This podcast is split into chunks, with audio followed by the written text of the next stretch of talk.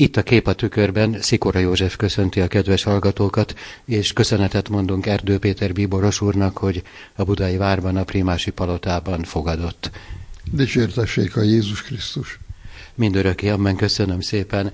Bíboros úr a közelmúltban Pünköst hétfőn, a karizmák ünnepén beszélt arról, hogy milyen élmények érték, és hogyan értékelhetjük Ferenc pápa magyarországi, illetve budapesti apostoli látogatását.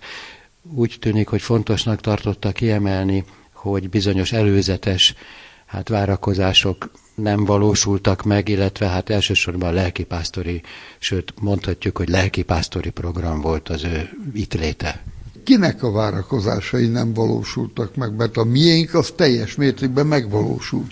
Ugye arról van szó, hogy még 2021-ben, amikor az eukarisztikus kongresszusra jött a Szent Atya, és tényleg rövid időt töltött Magyarországon, Utána Szlovákiából Rómába repülve útközben már megjegyezte, hogy ő szívesen visszatérne Magyarországra. Mégpedig egy lelkipásztori látogatásra. Tehát érezte azt, hogy Romániában, Szlovákiában tényleg találkozott a hívekkel, több időt töltött, és hogy a magyarok is nagyon szeretnék ezt. Annak, hogy a eukarisztikus kongresszuson olyan rövid ideig volt, hát más az oka az egy nemzetközi rendezvény volt, aminek a záró miséjét végezte a pápa személyesen. Egyébként azonban már az is nagy szó volt, hogy ezt személyesen elvállalta, hiszen utoljára második János Pál volt az, aki egy ilyen eukarisztikus kongresszuson maga végezte a zárómisét. Na most abból, hogy lelkipásztori látogatást tervezett, abból már lehetett tudni, hogy itt valószínűleg nem politikán, közéleten, és nem is a másokkal való találkozáson lesz a hangsúly. Ugye a sajtóban, meg a politikában mindig vannak híresztelések, amivel megpróbálják vagy tematizálni, vagy befolyásolni egy-egy eseménynek a képét. Hát így aztán persze volt, aki úgy gondolta, hogy majd a ukrán háborúról fog szólni az egész látogatás, vagy hogy Magyarország csak arra jó, hogy itt más politikai képviselők találkozzanak egymással és a pápával, és így tovább. Azonban bármennyire is fordulatos a történelem, és bármennyire is váratlan és szomorú dolgok történtek 2021 és 23 között, mégse változott meg a látogatás alapvető jellege.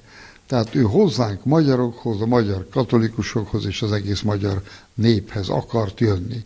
Ugyanakkor, mivel ez egy hivatalos látogatás volt, természetesen meglátogatta és megbeszélést is folytatott az ország vezetőivel.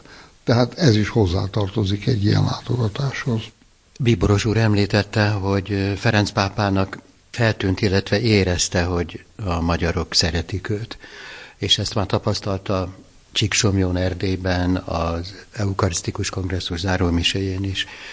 És valóban feltűnhetett, hogy milyen lelkesedés, milyen, bocsánat a szóért, egyszerű és tiszta lelkesedés övezte a Ferenc pápával való találkozásokat. Ez onnan nézve is feltűnt, ahonnan Bíboros úr látja? Teljesen egyértelmű volt. Ugye, akik a pápát minden útjára közvetlenül kísérik, ők tudják legjobban összehasonlítani, hogy milyen a fogadtatás egyik vagy másik helyen. Mivel a pápának az előző útja Afrikában volt, mégpedig Kongóban és Dél-Szudánban, tehát nagyon nehéz helyeken, hát bizony össze lehetett hasonlítani. Kongóban nagyobb volt a tömeg, tehát számszerűen többen jöttek össze.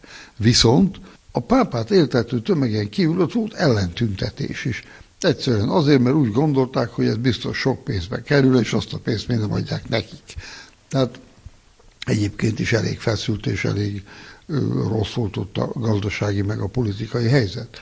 Dél-Szudánban pedig hát szintén ott meg egyfajta túlszervezettség volt, tehát nagyon katonás, nagyon ellenőrzött, nagyon feszes volt az egész rendezvény. Úgyhogy ezekhez képest azt látta, hogy itt tényleg a spontán szeretetnek és szimpátiának a megnyilvánulása jelenik meg. Érdemese arra is tekintenünk a történelemre. Ezt is Bíboros úr mondta is, hogy Ferenc pápa ismeri a magyar múltat, ismeri a mi sajátos viszonyainkat, és hát nyilván azt is, hogy Szent István királyunk jó voltából a magyar állam genezisében benne van a Szentszékhez való kapcsolódás. Szent Istvánt, az ő intermeit többszörösen idézte a Szent Atya.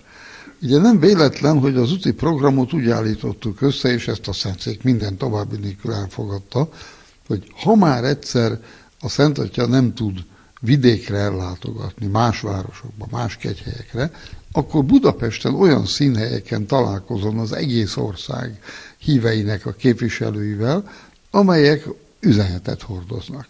Az első mindjárt a Szent István Bazilika, itt a Szent Jobb, amelyet ő kézbe is vett, meg is csókolt, tehát tisztelte, mint erekjét, azt az üzenetet hordozza, hogy első apostoli királyunk elkötelezte ezt a népet a keresztény értékek mellett, a keresztény vallás mellett, és a pápaságon keresztül illeszkedett bele a magyarság az európai, a nyugati népek közösségébe. Ez egy nagyon fontos emlék és egy fontos üzenet. De az is fontos üzenet, hogy magát a Szent Jobbot jelenleg azelőtt a Bentúr Gyula kép előtt tiszteljük, amelyik azt ábrázolja, hogy Szent István fölajánlja a koronát Szűz Máriának. Most ez a fölajánlás, ez rábízást jelent. Azt jelenti, hogy az anyai pártfogásába ajánlja nem csak a koronát, mint szakrális tárgyat, hanem az egész országot, a népét.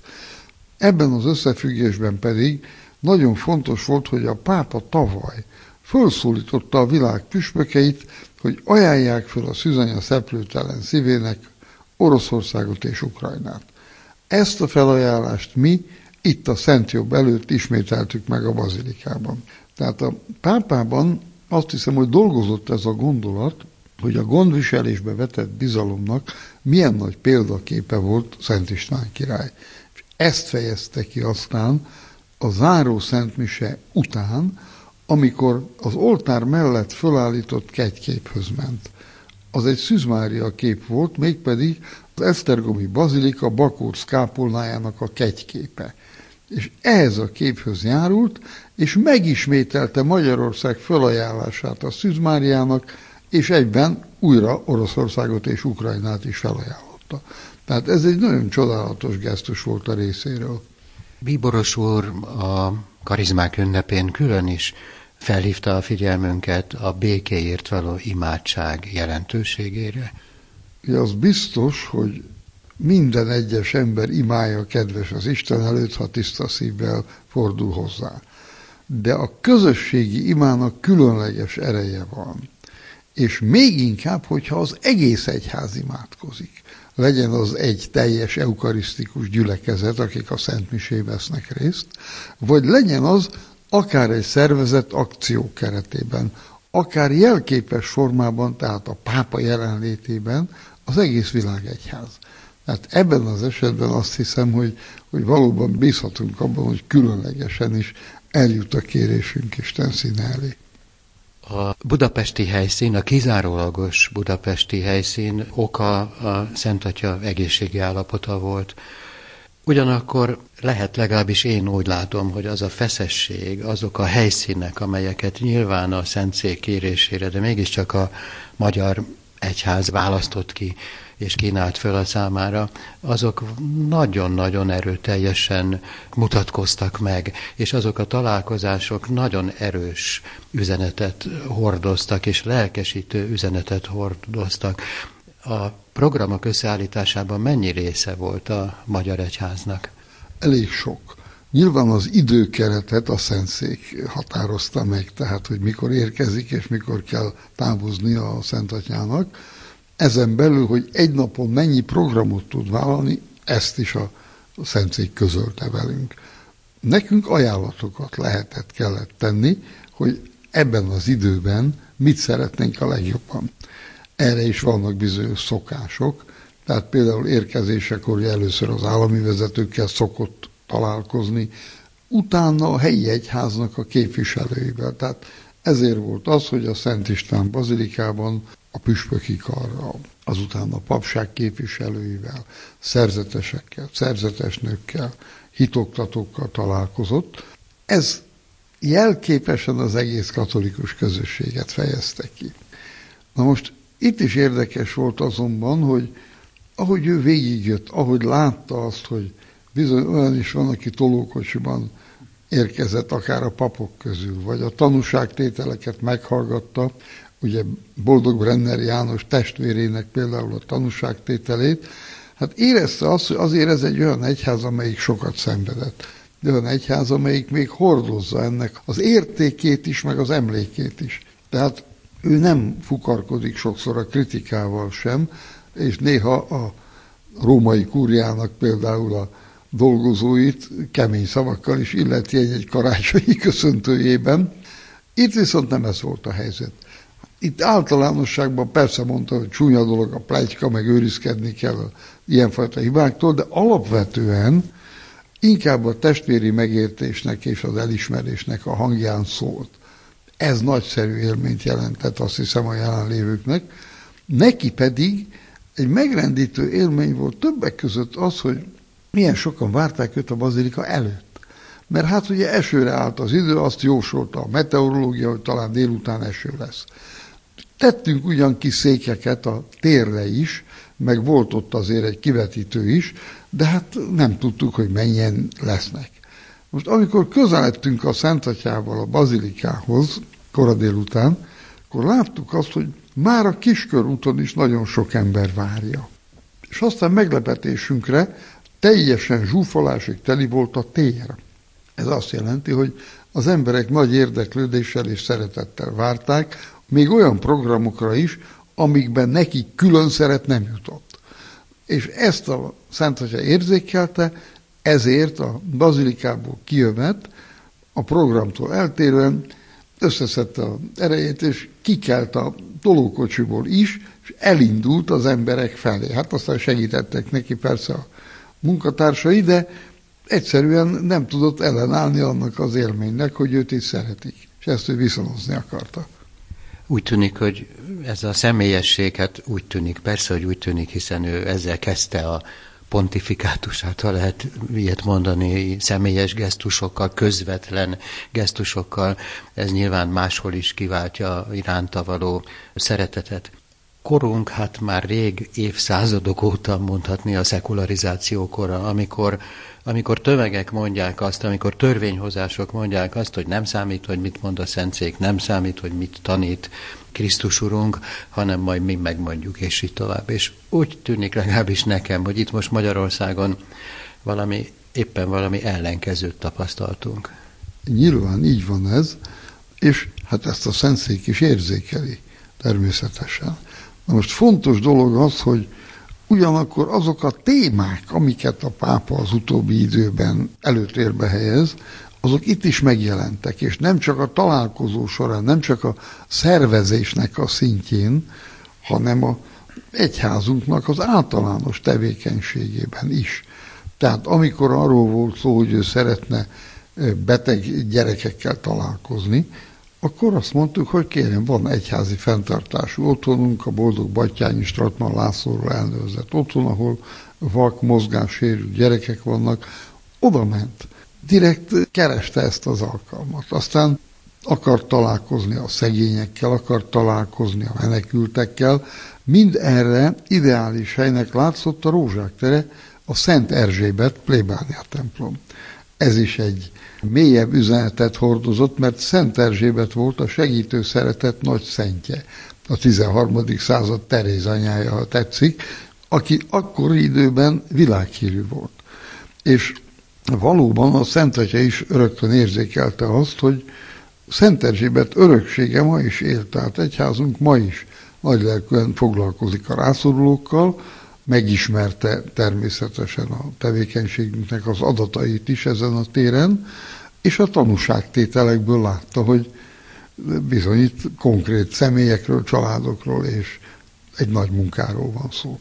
Egyházunk foglalkozik a rászorulókkal, és készséges a befogadásra is. Menekülttel is találkozott, menekült család tanúságtételét is meghallgatta Ferenc pápa, és reagált is rá. Bíboros úr a karizmák ünnepén, a Mária remetén említette a hát a másságot, vagy az idegenséget, és kiemelte, ha jól emlékszem, hogy ez egyáltalán nem áll távol tőlünk magyaroktól, hiszen az egész történelmünk során készek voltunk a befogadásra. A magyarság az különböző elemekből tevődött össze már akkor is, amikor ide érkeztünk a Kárpát-medencébe. Aztán találtunk is itt különféle népeket. A későbbi időben pedig, hát pontosan tudjuk azt, hogy voltak befogadások, voltak csoportok, akiket akár meg is hívott az uralkodó, például a szászokat a Szepességbe, meg Erdélybe. Aztán a török időknek a szomorú történetét is ismerjük, azt, hogy a lakosság száma az egyharmadára csökkent, és hogy bizony a töröktől való felszabadulás után újra kellett népesíteni az ország közepét. Tehát ez egy olyan akció keretében történt, amelyben az uralkodó garantált bizonyos mentességeket, adókönnyítéseket, szabadságjogokat paraszti közösségeknek, akik a német birodalomból jöttek. Többnyire katolikusok és német nyelvűek voltak, de azért voltak köztük protestánsok és szlávok is, meg a környező régióból is érkeztek olyanok, akik vállalták, hogy itt újra kiveszik a részüket az ország földjének a megműveléséből. Tehát ennek a folyamatnak is az eredménye a jelenlegi Magyarország és a jelenlegi Magyarország népessége. Tehát nem igaz az, hogy ne tudtak volna ezek a népek, ezek az emberek egymás között testvéri módon együtt élni, és ebben különösen is segített a vallás, a kereszténység. Úgyhogy ezt az integráló erőt ma se szabad elfelejteni. Említette a szlávokat, akiket ugye már itt találtak az ide érkező magyarok, és hát azóta is folyamatos a kapcsolat, és hát a szlávoknak jelentős hányada ortodox, keleti ritusú keresztény a hitvallásban talán közelebb vagyunk hozzájuk, mint a ugyancsak említett protestánsokhoz. Nem talán ez, ez biztos, hogy így van. Sokan úgy mondják, hogy itt mi valamiféle hidat képezhetünk, vagy segíthetünk a közeledésben. Igaz lehet ez? Természetesen igaz. Ez a helyzetünkből, nem csak a földről, de a kulturális helyzetünkből is adódik. Tehát hol van még egy olyan ország, ahol például legalább öt ortodox patriárkátusnak a saját szervezete működik. De ezen kívül vannak itt Kalkedon előtti egyházak is, tehát örmények, koptok, és így tovább. Tehát én azt hiszem, hogy a jelenlét megvan, és egy békés együttélés is megvan. Ebben az értelemben biztos, hogy közösen tudjuk keresni, nem elsősorban a dogmatikai egyetértést. Abban nem vagyunk illetékesek, és ezt tudjuk is. Ez sem mindenütt van így. Mi tudjuk ezt. És az apostoli szentszék az, aki a legfőbb hittani kérdésekről a párbeszédet folytatja más keresztény közösségekkel.